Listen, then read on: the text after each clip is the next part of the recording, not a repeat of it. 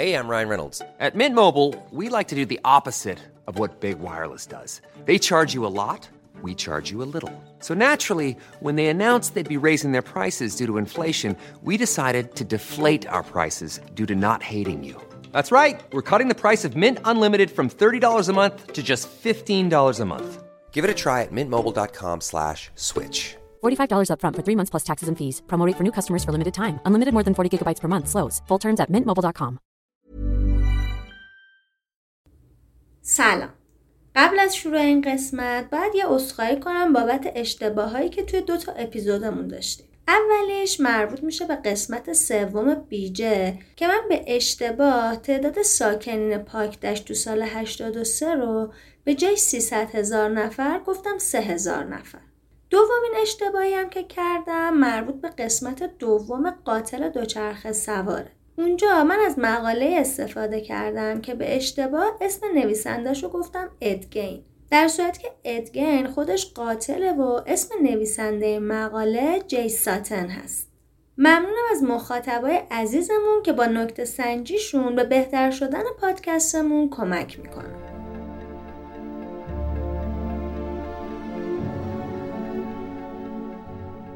تو قسمت قبل راجع به کشته شدن زنای محسن توی قزوین صحبت کردیم و در نهایت هم رد این قاتل از طریق جریمه که شده بود زده میشه و توی دام میفته مهین قدیری اولین قاتل زنجیره زن ایران اول به سه تا از قتلاش اعتراف می‌کنه ولی بعد و با فشاره که بازپرسا بهش میارن مجبور میشه به همه قتلاش اعتراف کنه.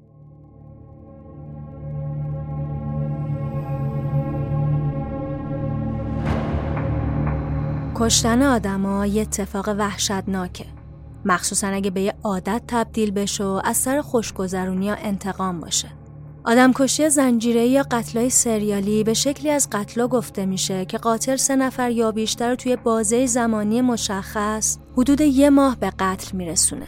ممکن قاتل جنایتاشو تو زمان و مکان یا موقعیت مشابهی انجام بده. جرمشناسا از زدن برچسب قتل سریالی به جنایت دچار تردید هستن.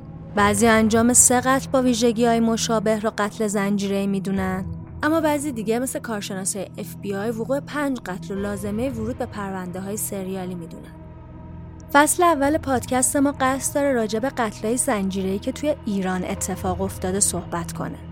حتما خودتون می‌دونید که موضوع ما هیچ جور مناسب بچه ها نیست و بهتره بدون هدفون جلوی اونا این پادکست رو گوش ندید. در ادامه شما رو به شنیدن بخش دوم سیزدهمین قسمت از فصل اول پادکست نوار زرد که تو آبان 1402 منتشر میشه دعوت می‌کنم. قسمت سیزدهم مهین قدیری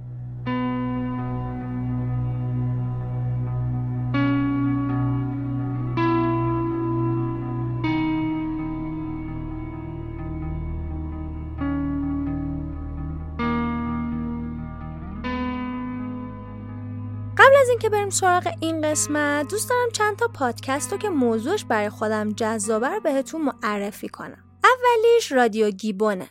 هر فصل این پادکست به مسئله انسانی اختصاص داره. از مسائلی مثل زبانشناسی بگیر تا جنسیت. اگه به همچین موضوعی علاقه دارید پیشنهاد می‌کنم این پادکست رو حتما دنبال کنید. پادکست دیگه که می‌خوام معرفی کنم زنگ تاریخه که میلاد نصرتی با یه بیان ساده و روون از تاریخ علمی برامون صحبت می‌کنه. اولش میاد میگه اصلا تاریخ چیه و بعدم کم کم درباره ارتباط تاریخ با بقیه علم و حرف می‌زنه و می‌رسه به تاریخ تمدنهای چین و هند و ژاپن. تو فصل جدیدش هم رفته سراغ تاریخ ایران. پادکست آخری هم که دوست دارم ازش صحبت کنم اسمش صندوقه این پادکست راجع به موسیقیه ولی مثل پادکست های دیگه با این موضوع نیست. به نظرم خیلی متفاوته چون اومده تو قسمت اولش درباره آموزش عمومی موسیقی صحبت کرده و راه های قابل فهم و ساده برای لذت بردن از موسیقی. بعدم کم کم درباره گروه های کمتر شناخته شده و حتی تاریخ موسیقی های کشورهای مختلف و تأثیر گذارشون حرف زده. برای من که خیلی جذابه. خب بریم سراغ داستان خودمون.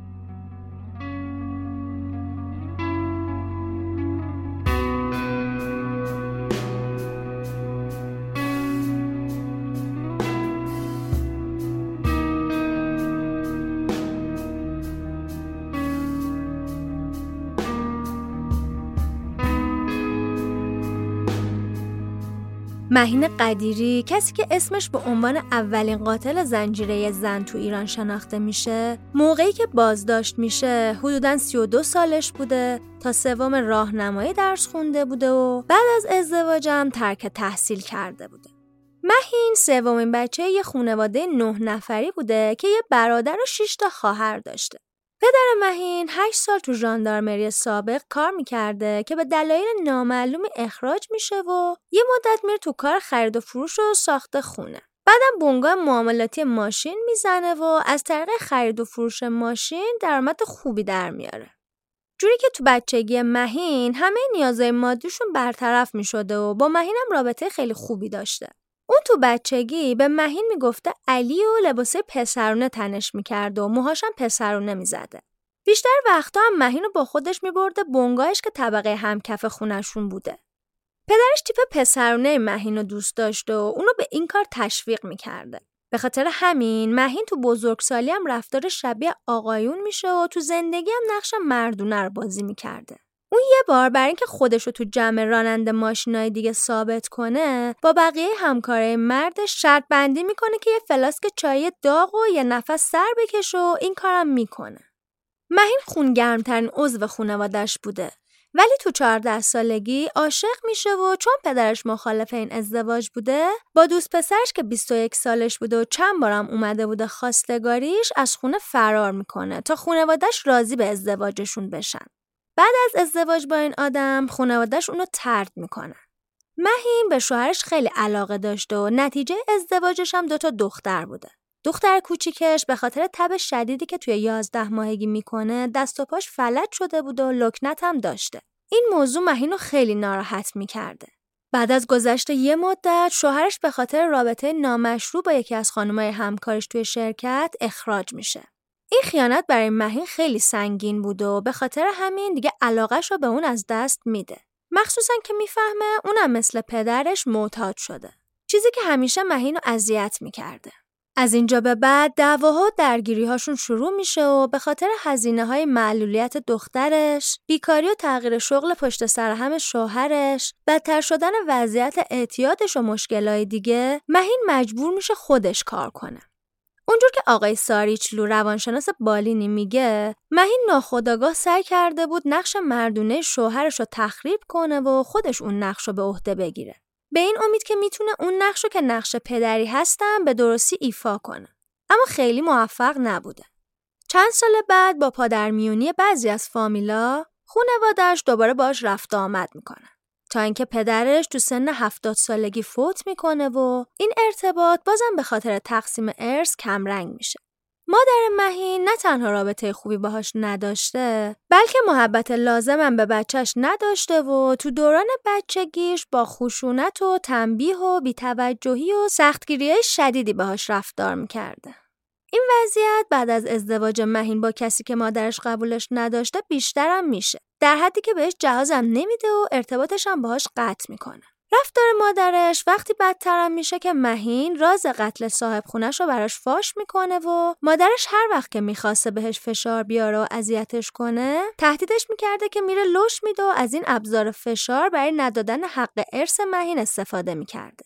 برای همین ساریچلو معتقده دلیل کشتن زنای مسن به دست مهین کینه و نفرتیه که اون از مادرش داشته. انگار که مهین قربانیاشو مادرش می‌دیده و می‌خواسته اون کینه و نفرتی که نسبت به اون داره رو سر اون زنا هم خالی کنه. خونواده مهین خیلی مذهبی نبودن و شوهرش هم که اهل اعتیاد و رفیق بازی بوده. مهین که مجبور شده بود برای حفظ زندگیش بیرون از خونه کار کنه یه دسته چک از بانک به اسم خودش می‌گیره تا کاراشو راحت تر را بندازه و همین باعث شروع مشکلای مالیش میشه. اون علاقه زیادی داشته که توی زندگیش استقلال مالی داشته باشه و بیرون خونه کارهای مثل مربیگری آموزشگاه رانندگی، خیاطی و آرشگری رو هم تجربه می‌کنه. مهین هیچ وقت به خاطر مشکلاتش پیش مددکار اجتماعی نرفته بوده. ولی توی مقطعی از زندگیش ورزش می‌کرده که اینجوری خودش رو سرپا نگه داره. اون به تغییر محل زندگیش هم خیلی اهمیت می‌داده و تلاش می‌کرده مدل زندگیش رو عوض کنه و با مد روز زندگی کنه. یه مدت تو محله شیشه چی که تو حاشیه قزوین بوده زندگی کرده. یه مدت هم تو محله های متوسط قزوین. وقتی دستگیر میشه خونه شمال قزوین و تو شهرک مینو بوده. تو طول 20 سال زندگی مشترکش همیشه مستجر بود و محل زندگیش اکثرا امکانات رفاهی تفریحی و آموزشی مناسبی نداشته. اون برای اینکه بتونه یکم به زندگیش سر و سامون بده از یه آشنایی وامی می‌گیره ولی طرف میگه ده تا چک قبلش بده تا بعد وامت جور بشه. مهین که چه کار میده بهش طرف چه کار میده به آدمای مختلف و خودش هم گم و گور میشه و از اون پولم دیگه خبری نمیشه. مهین میمونه و یه عالم طلبکار که هر روز میومدن دم خونش رو تهدیدش می‌کردن که پولشون رو بده.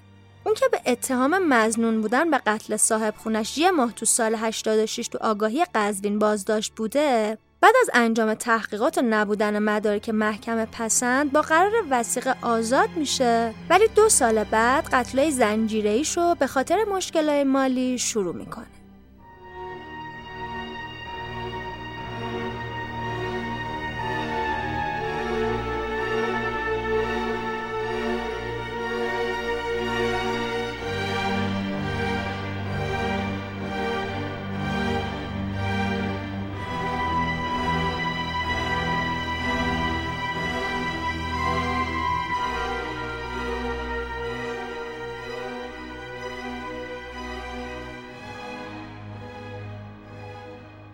اولین دادگاه کیفری برای رسیدگی به پرونده مهین قدیری با حضور اولیای دم، چهار تا مستشار و معاون دادستان سی دی 1388 برگزار میشه. اما بعد نیست قبل از اینکه به دادگاه های مهین برسیم بریم ببینیم اوضاع احوال مملکت اون موقع در چه حالی بوده. قطعا می‌دونید که یکی از مهمترین اتفاقایی که سال 88 افتاد جریان اعتراضی بود که به خاطر انتخابات اون سال اتفاق افتاد و با اسم جنبش سبز شناخته شد. تو اون اعتراضه که به خاطر اختلاف نظر بین رأی دو تا از کاندیدا یعنی محمود احمدی نژاد و میرحسین موسوی به وجود اومده بود و نتیجه هم به نفع احمدی نژاد تموم شده بود اختلافا بالا گرفت و طرفدارای موسوی معتقد بودن که توی این انتخابات تقلب شده نتیجه اعتراضای طرفدارای موسوی درگیری با نیروهای امنیتی شد که متاسفانه کشته هم توش داشت و باعث شد رهبرای این جنبش رو بازداشت کنن و به حبس خونگی بفرستن که هنوزم این حبس ادامه داره.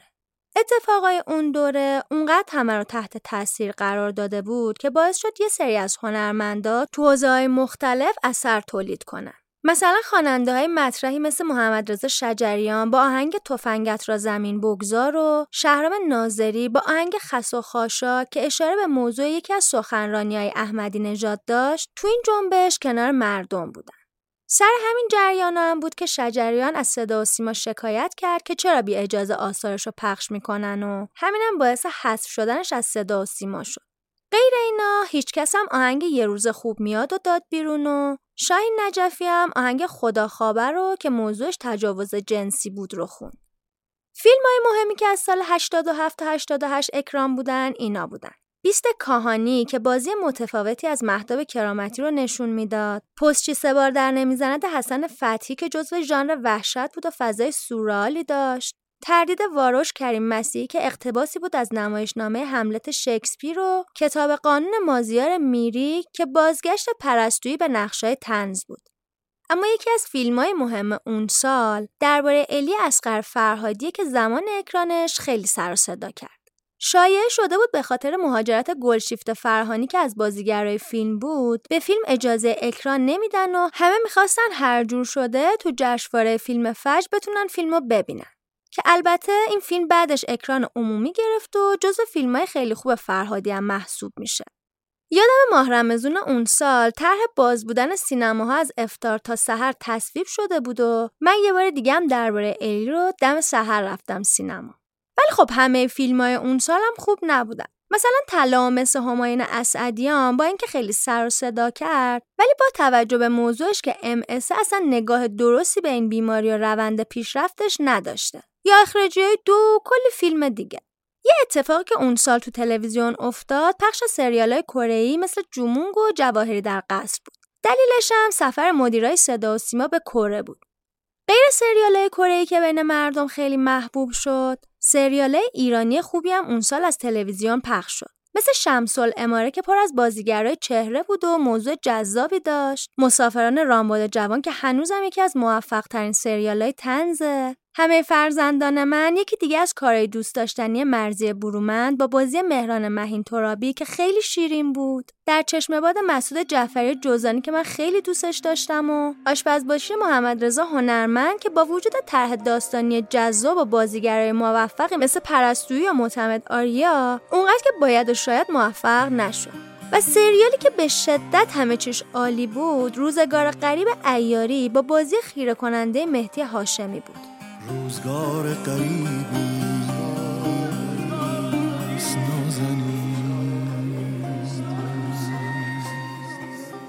خب برگردیم سر داستان خودمون گفتیم که اولین جلسه دادگاه مهین سی دی سال 88 برگزار شد. تو شروع جلسه معاون دادستان به عنوان نماینده مدعی العموم کیفرخواست متهم و درباره قتل صفت الله مافیفر و پنج زن دیگه به اسمای کبرا قیلیچ، بانو تاهرخانی، گرجی حاجی رجبی، عاتقه خراسانی و سقراط تقی حلاجان می‌خونه. او میگه با توجه به اعترافا مدارک و مستندای به دست اومده تقاضای قصاص برای متهم دارن. غیر اینا نماینده مدعی العموم اسم متهمای دیگه که توی این پرونده دست داشتنم می‌خونه. این متهما خریدارای طلاهای دزدی، صادر کننده های فاکتورهای جلی طلا، کسایی که تو فروختن طلاهای دزدی به متهم کمک کرده بودن و یه سر آدم دیگه بودن. موقعی که متن کیفرخواست خونده می‌شد، خونواده و اولیای دم مقتولا به شدت متأثر شده بودن. بعد وکیل یه سری از اولیای دم به جایگاه میرن و سوالاشون رو درباره قسمت های از پرونده که هنوز مجهول مونده بود می‌پرسن. مثلا اینکه چجوری میشه متهم هم دست نداشته باشه و تنهایی تونسته باشه جنازه ها رو جابجا کنه؟ یا اینکه چرا همسر متهم که متهم به مشارکت تو قتل الان تو دادگاه نیست؟ یا اینکه این طلاهایی که دزدیده شدن چقدر بودن؟ در نهایت هم همه درخواست داشتن این پرونده زودتر بهش رسیدگی بشه و حکم صادر بشه. تو این جلسه متهم دو ساعت و نیم بعد از شروع جلسه به دادگاه آورده میشه. مهین وقتی میاد توی دادگاه صورتش رو با چادر پوشونده بود که این کارش باعث اعتراض اولیای دم میشه. تا اون موقع هنوز هیچکی غیر از مامورا چهره واقعیش رو ندیده بود و تو اون جلسه برای اولین بار خبرنگارا و شاکی های پرونده صورت مهین رو می‌بینن.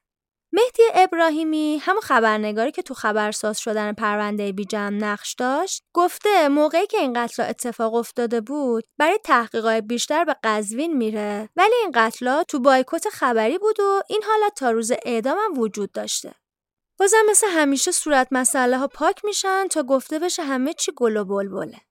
مهین بعد از همه این صحبت ها به جایگاه میره و نحوه قتل مرد صاحب خونه و پنج تا زن مسنی که کشته بوده رو تشریح می‌کنه. اون میگه همه مقتولامو از قبل شناسایی می‌کردم و بعد از اینکه مطمئن می‌شدم طلا و جواهر درست و حسابی دارن باشون طرح دوستی میریختم و به هوای رسوندنشون به خونه هاشون توی راه بهشون آب میوه مسموم می‌دادم و بیهوششون می‌کردم.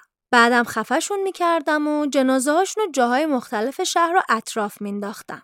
مهین دلیل شروع کردن قتلاش و مشکلات مالی می‌دونه و میگه به خاطر مشکلات مالی دنبال وام بودم که یه آشنای گفت اگه ده تا چکه یه میلیونی بهش بدم یه دفعه ده میلیون تومن بهم میده. ولی وقتی چکار بهش دادم اون گم و گور شد و چکامو داد دست آدمای مختلف و اونا هم تهدیدم می‌کردن که حکم جلبمو می‌گیرن. از ترس زندان دست به این جنایت ها زدم. در صورتی که وقتی افتادم زندان فهمیدم خیلی از زنها به خاطر چک تو زندانن و می‌تونن آزاد بشن. اون تمام تلاشش رو می‌کرد که موقع حرف زدن حالت ناراحتی و پشیمونی داشته باشه. وقتی قاضی از مهین پرسید دلیل اینکه چرا فقط خانمای مسن رو انتخاب می‌کردی چی بود؟ اون میگه به خاطر اینکه خانمای موسن دیگه زندگیشون رو کرده بودن و نوه نتیجهشون هم دیده بودن و زیاد چشمشون دنبال دنیا نبوده. از دید مهین این زنا مثل ویترین سیار طلا فروشی بودن و با طلاهایی که به خودشون آویزون می‌کردن دل کسایی که نداشتن و میسوزوندن. اون میگه منتظر بودم یه فرجی بشه و یه جوری از این مخمسه نجات پیدا کنم. شبا همیشه خواب کسایی که کشته بودم و می‌دیدم و عذاب وجدان شدیدی داشتم.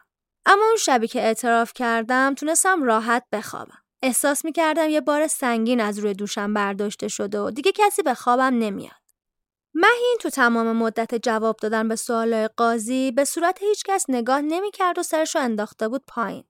آخر جلسه که دیگه خسته شده بود از قاضی خواست که بهش اجازه بدم بشینه. رئیس دادگاه قبول می‌کنه و آخرای جلسه اون نشسته به سوالا جواب میده. ولی همه جوابایی که می‌داد برای اولیاء دم قانع کننده نبود و اونا اعتراض می‌کردن که متهم داره دروغ میگه. مهینم می‌گفت من چیزی برای پنهون کردن ندارم و از همه شرمندم. گفتیم تو جریان تحقیقا معلوم شده بود که بعضیا تو فروختن داروهای خواباور، ساخت مهر و فاکتور جلی برای فروش طلاها و خلافای دیگه با مهین همکاری کرده بودن.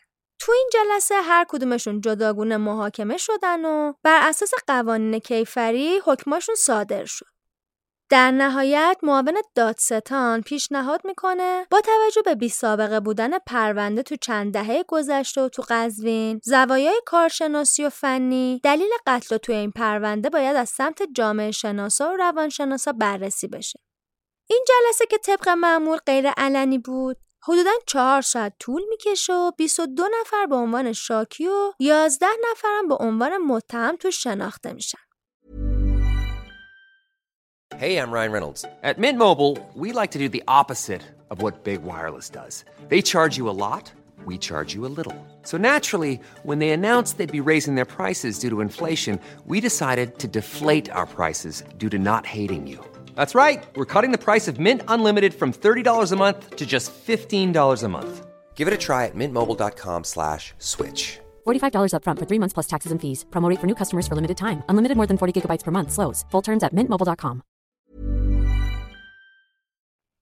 دومین جلسه رسیدگی به پرونده مهین ده بهمن 88 با حضور متهم، وکیل مدافع، شاکیا و متهمای دیگه این پرونده تو دادگستری کل استان برگزار میشه. تو این جلسه بیشتر امکان وجود همدستای مهین بررسی میشه. فاطمه میرشکرایی وکیل تسخیری مهین تو این جلسه به اولیای دم مقتولا میگه شاید دفاع از مهین قدیری از دید خیلی غیر قابل توجیه و نادرست باشه. ولی با توجه به قوانین حقوق انسانی این حق هر فردیه که وکیل داشته باشه. حتی اگه این آدم یه قاتل باشه. مهین همه اتهامش رو قبول کرد و آماده قصاصه. چیزی که اهمیت زیادی داره اینه که باید از پرورش کسایی مثل اون جلوگیری بشه. اگه فقط به اعدام این زن فکر کنیم و عملیش کنیم ریشه مشکل و ناهنجاری مثل این که از بین نمیره. معین قدیری علت نیست بلکه معلول حوادث و ناهنجاری های اجتماعیه. اون باید زیر نظر معاینه های دقیق روانشناسی و روانکاوی قرار بگیره.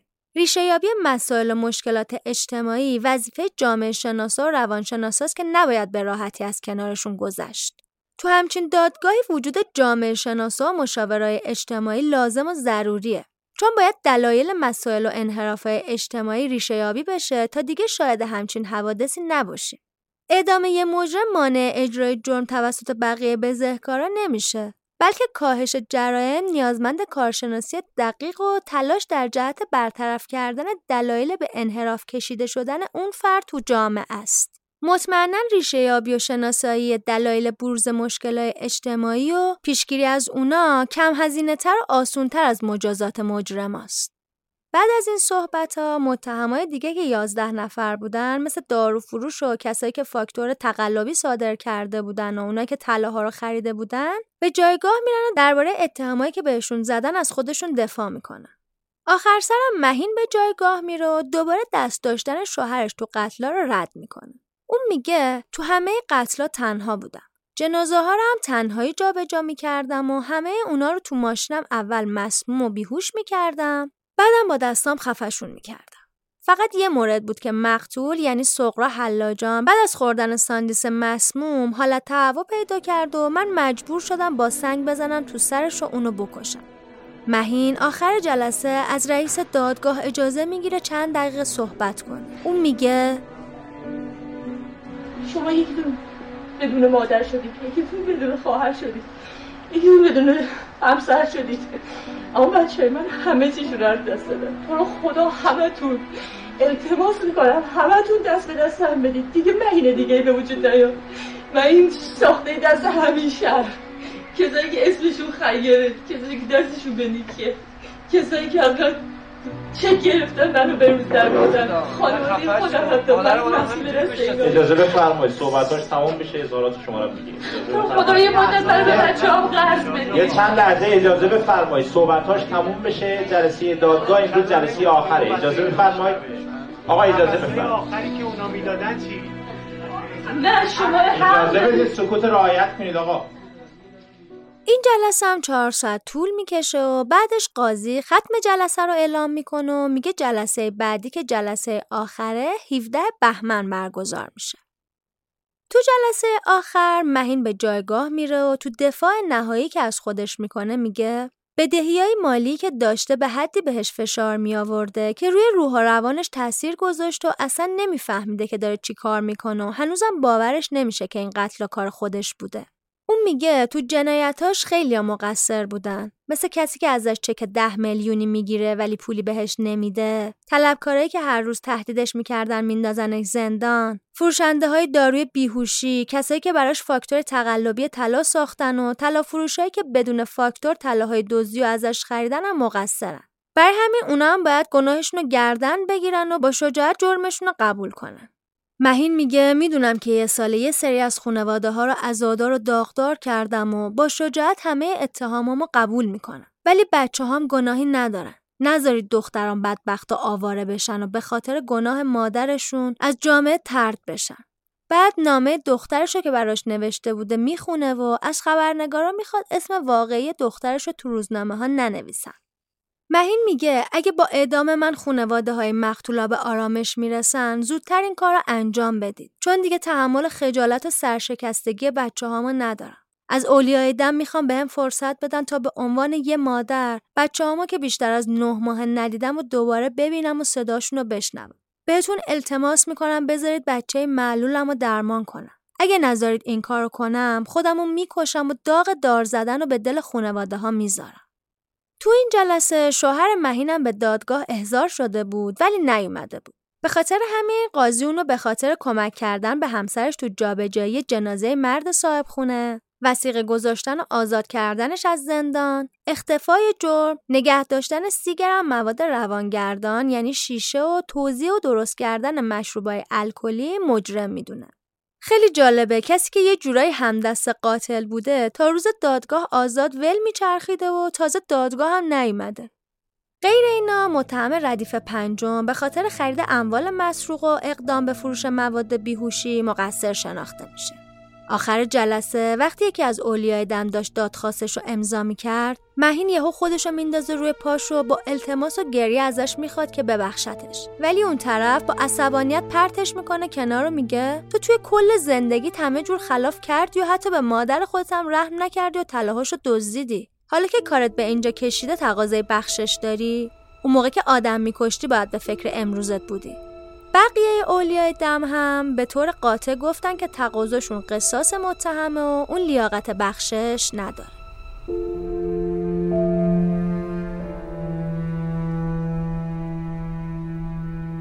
در آخر قاضی دادگاه میگه هویت شما در پرونده مبرز است انعکاس مجدد نیست. ضمن تفهیم تفسره ماده 129 قانون آیین دادرسی کیفری اتهام شما دایر بر. فکر. مباشرت در 6 فقره قتل عمدی. دو سرقت طلا و جواهرات مفتونی. سه سرقت دو میلیون تومان بچه نه تفهیم می شود. آیا قبول داری؟ بله. قبول نداری؟ بله قبول داری؟ کلیه اتهامات قبول داری؟ کلیه اتهامات قبول دارم. پرونده اینجا بسته میشه و برای رأی نهایی به دیوان عالی کشور فرستاده میشه.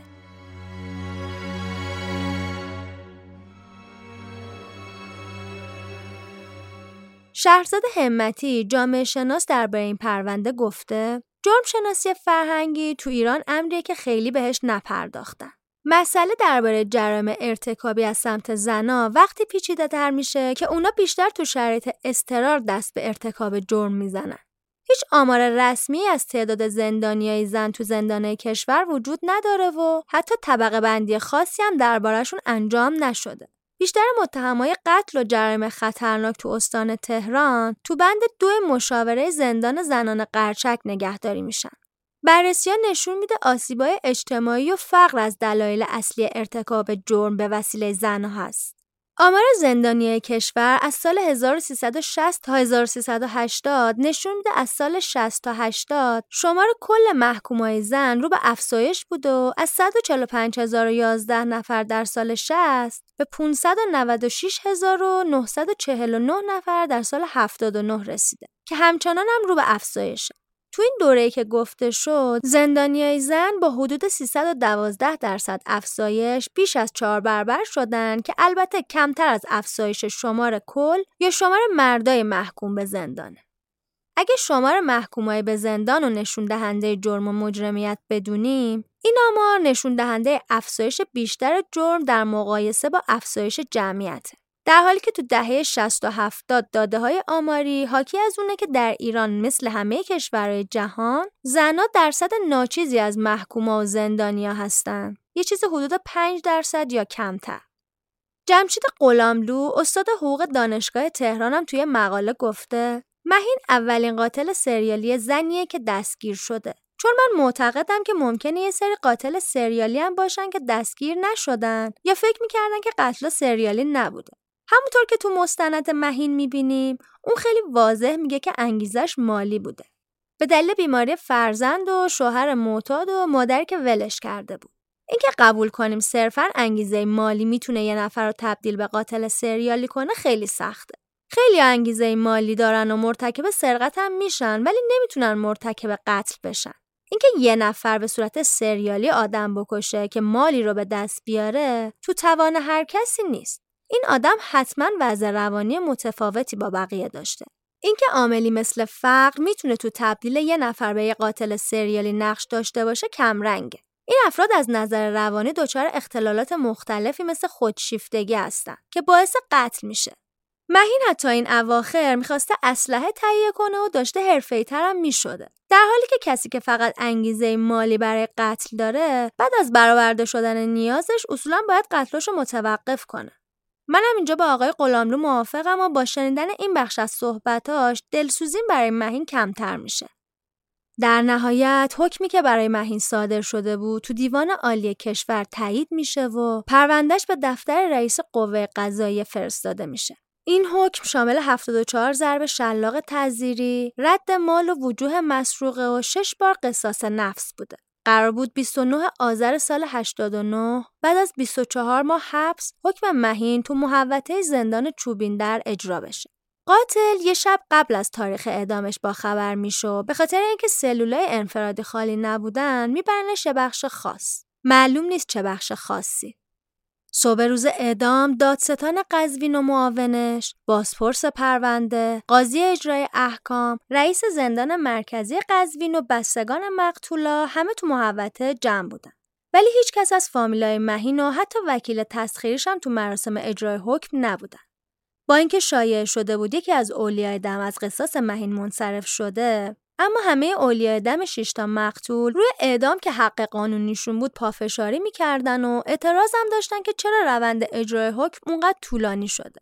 اونا همچنان معتقد بودن قاتل هم دست داشته و دادگاه تو این مورد اهمال کاری کرده. مهین قبل از اینکه بره بالای چوبه دار با التماس و گریه از اولیای دم مقتولا تقاضای بخشش کرد ولی اونا اهمیتی به گریهاش ندادن و می‌خواستن که حکم سریعتر اجرا بشه. بعد از اینکه اصرارای مهین برای بخشیده شدن از سمت اولیای دم جواب نداد اون اجازه خواست تا قبل از اعدامش نامه‌ای برای دختراش بخونه و بعدم این نامه پرسوز و با صدای بلند جلوی همه می‌خونه. ولی این کارم دل اولیای دم رو نرم نمی‌کنه و در نهایت یکی از بچه های مقتولا به نمایندگی از بقیه اولیای دم تناب دار به گردن مهین میندازه و حکم قصاص رو اجرا می‌کنه.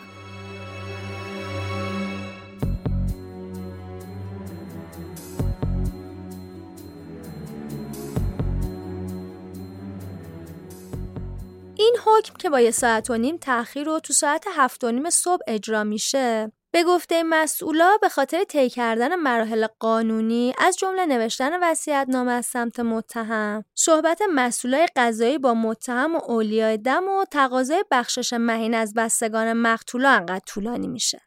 با اینکه از روز قبل به خبرنگارا اجازه داده بودن که تو محل اعدام حاضر باشن ولی روز اعدام از ورودشون جلوگیری می‌کنن و با وجود اصرار خبرنگارا دادستان قزوین قبول نمی‌کنه. حتی اونا بدون دوربین تو محوطه اجرای حکم حاضر بشن. خبرنگارا هم به نشون اعتراض تو نشست خبری که دادستان بعد از اجرای حکم تشکیل داده بود شرکت نمی‌کنن به این ترتیب پرونده اولین قاتل سریالی زن ایران و کسی که کابوس زنای مسن قزوین شده بود 13 سال قبل برای همیشه بسته میشه.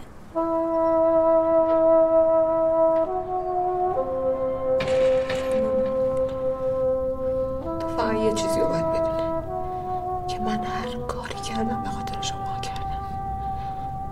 به خاطر تو هم تو هم تو هم باید بدونی خب من عاشقتونم همین چون عاشقمون بودی رفتی یادم پشتی مگه اونا با ما چی کار کرده بودن؟ آه محمد اگه اونا با ما چی کار داشت؟ برای چی کشتی؟ برای پول؟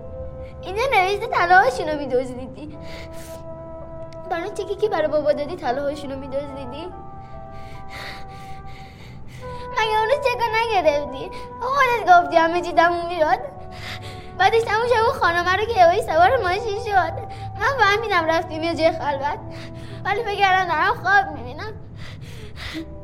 دارم فران نگردی ها؟ کاش رو گاز باز میذاشتی صدایمون میمردی ولی الان اینجا نبودی. تو خیلی مامان بدی هستی. اگرم ما رو دوست داشتی این کارا رو نمی‌کردی. دیگه دوست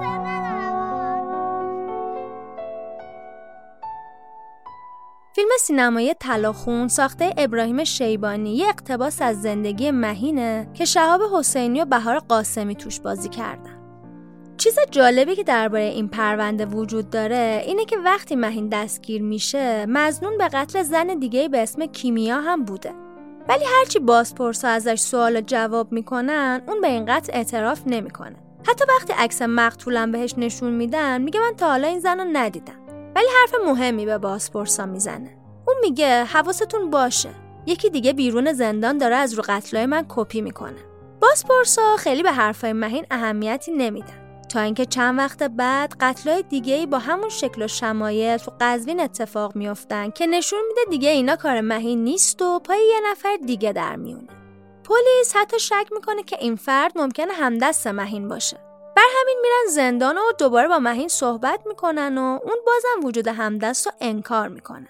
ولی می‌تونه کمک های زیادی تو باز شدن گره پرونده دوم به پلیس بکنه. مثل سریال مایند هانتر که ات کمپر قاتل سریالی به کارگاه فورد تو باز شدن گره پرونده مچول دیگه کمک می‌کنه. این قاتلم یکم بعد شناسایی و دستگیر میشه که تو قسمت بعدی در موردش صحبت می‌کنه.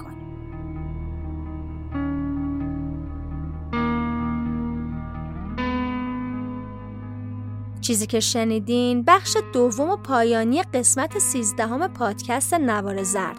قبل از هر چیز باید تشکر کنم از استودیو تورنج که ما رو تو ضبط این قسمت همراهی کردن. خیلی مهمه که بدونید ما تو این پادکست دید تحلیلی به ماجراها نداریم و اگه جای نظری هم میدیم کاملا شخصیه.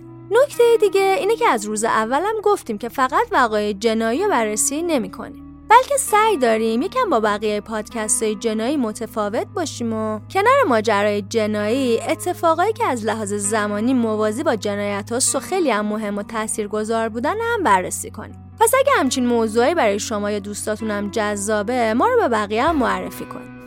شما می‌تونید از طریق تمام اپهای پادگیر یا صفحه اینستاگرام یا کانال یوتیوب و تلگراممون هم ما رو دنبال کنید. همونطور که اول اپیزود گفتم اگه دوست دارید برای ادامه دادن این مسیر از ما حمایت کنید چه تو ایران چه خارج از ایران می‌تونید از طریق لینک هامی باش نوار زرد که توی توضیحات گذاشتیم این کار انجام بدید. قطعا می‌دونید که برای حمایت مالی از نوار زرد هیچ اجباری وجود نداره و این کار شما صرفا ما رو برای ادامه مسیر دلگرم می‌کنه. منابع اپیزودامونم تو قسمت توضیحات اپهای پادگیر وجود داره. اگه دوست دارید که خودتونم راجع به اپیزودا بدونید یا موسیقیایی که استفاده کردیم براتون جذابه می‌تونید از اینجا پیداش کنید. ممنون که ما رو دنبال می‌کنید و ممنون که ما رو به بقیه هم معرفی می‌کنید. این پایان این قسمت بود. ولی اگه دوست داشته باشید می‌تونید موسیقی رو تا آخر دنبال کنید.